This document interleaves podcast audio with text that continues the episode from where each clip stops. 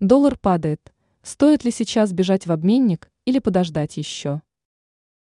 Совладелец Велседа недвижимость Алексей Николаев посоветовал россиянам отказаться от полной конвертации сбережений в доллары.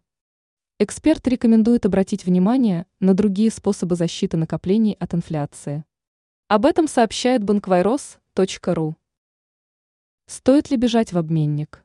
Как рассказал эксперт, конвертация средств в доллары может быть одним из способов защиты накоплений от инфляции, но этот способ не лишен рисков, поскольку курс подвержен колебаниям.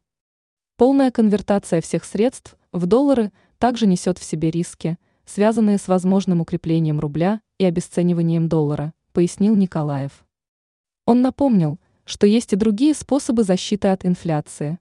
Покупка драгметаллов, недвижимости, облигаций, акций надежных компаний.